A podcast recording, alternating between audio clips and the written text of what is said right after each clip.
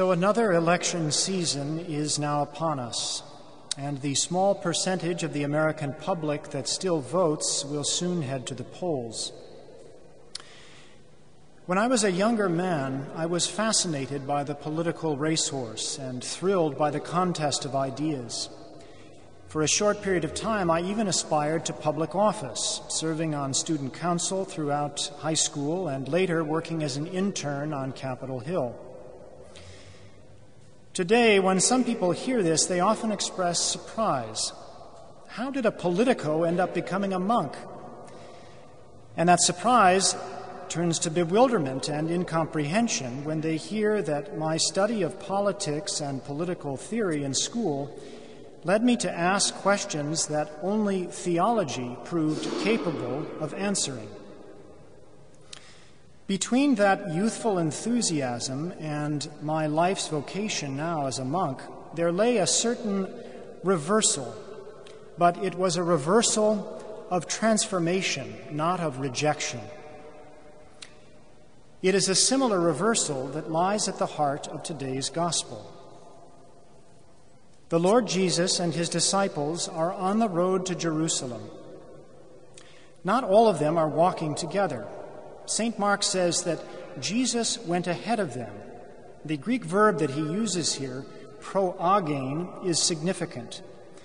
In Second Maccabees, we read that in the climactic event of the Maccabean revolt, Judas Maccabeus and his men, with the Lord going ahead of them, that's the same verb here, recovered the sanctuary and the city.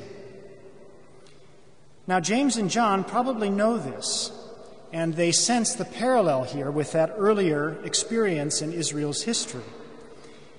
When Jesus wins what they think will be his own redemptive war against the unholy alliance of Herod and Caesar, they expect places of honor for themselves in the victory parade, and they believe that they can even demand it from Jesus.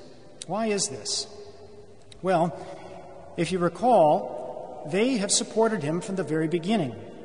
At the outset of his public ministry, when he was a total unknown, they accepted the call by the Sea of Galilee and sacrificed everything.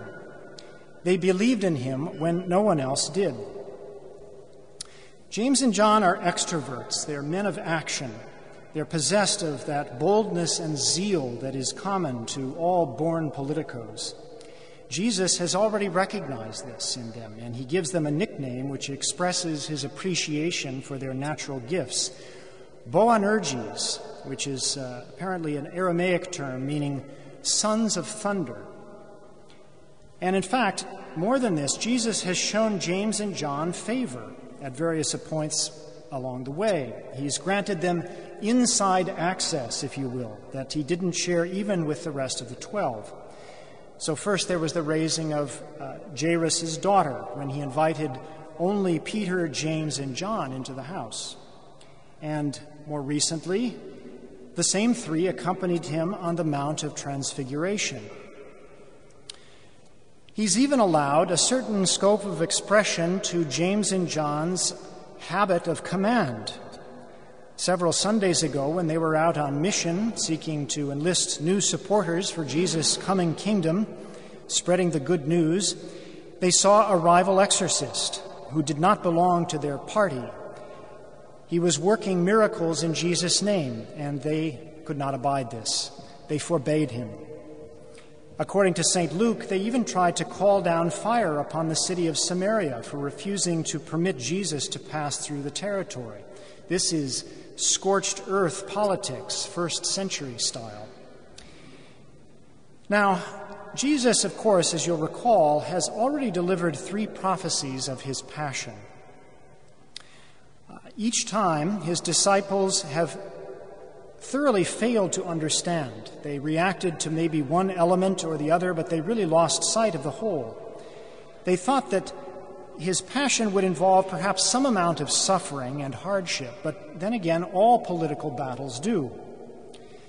They heard of the triumph on the third day without realizing that Good Friday would actually mean total defeat. And they certainly didn't anticipate that they would abandon Jesus in the meantime.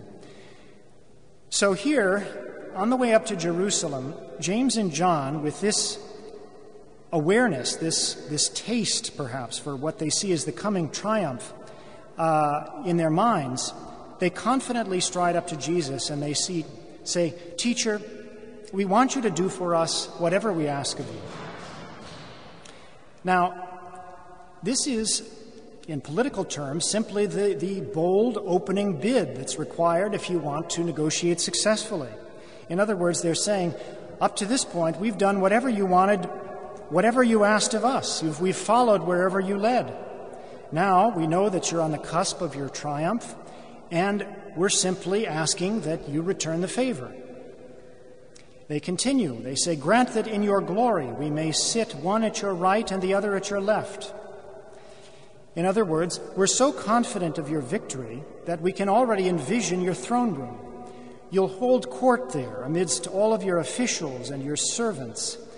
You've already renounced marriage and family, so you won't have any sons or brothers to get in the way. Who better to occupy those places of uh, favor at your right and at your left than us? We're your oldest friends, your most loyal supporters.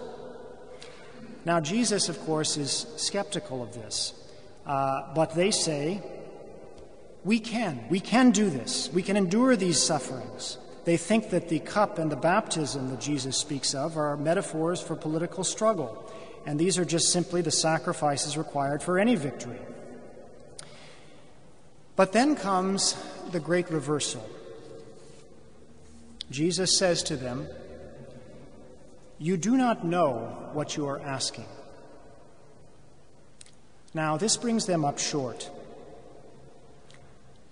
But it doesn't require a total rejection of all that has gone before. Jesus doesn't say, "Stop asking for those things." He doesn't say, "Here's what you should ask for." He says, "I hear what you're asking for, and I understand the true desire that lies hidden within your request, but you don't."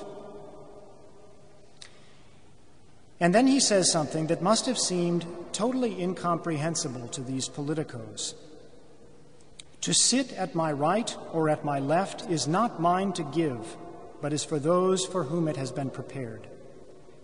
Now, what, what could this mean? James and John clearly, uh, their, their jaws must have dropped at, at, at hearing this. What do you mean that the places of honor are not yours to give?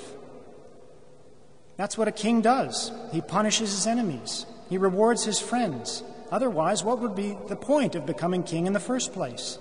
What would be the point of following you? But the Lord Jesus proceeds to show that true kingship, the kingship that they actually have been striving for, have been seeking without even really knowing it, is a kingship that is not of this world. And this is the truest reversal. The reversal not of rejection, but of transformation. The first reading was from Isaiah's great prophecy of the suffering servant. "The Lord was pleased to crush him in infirmity." This is a king who becomes king not not just by suffering the inevitable setbacks and struggles, but dying, the most shameful death imaginable. He will be handed over to be crucified in unspeakable agony and in shame. But through this, he will become great. As the prophecy continues, God the Father says, "Therefore I will give him his portion among the many, and he shall divide the spoils with the mighty, because he surrendered himself to death." It is God the Father who promises this vindication. And this vindication extends even to Jesus' disciples. James and John had asked the Lord to do for them whatever they asked. And they actually receive this, but it is transformed. In the book of Acts, we read that they pray for boldness, and they receive the confirmation of the Holy Spirit that shakes the house to its foundations. When they abide in Jesus, whatever they ask will be granted them. James and John had asked for the Lord to grant them seats at his right and his left, and in fact, they will receive this, but it will be transformed. These will be the seats uh, in his heavenly court, uh, the seats uh, at the head of the, the, the whole congregation of the saints and the angels. And they had said, we can, we can drink of this cup. And in fact, they do become capable, but again, it's in a transformed way, not just suffering for an earthly victory, but martyrdom, which becomes a heavenly triumph. I think when I was younger, I did not know what I was asking, and most of us, in our useful enthusiasm, do not know what it is that we are truly asking for, what we are truly seeking. We do not know what greatness consists in, but Christ reveals it to us, and he revealed it to James and John, transforming the sons of thunder from politicos into great apostles and martyrs. In each of our vocations, what we truly desire and what we truly seek will find fulfillment in service, like the Son of Man, who gave his life as a ransom for many.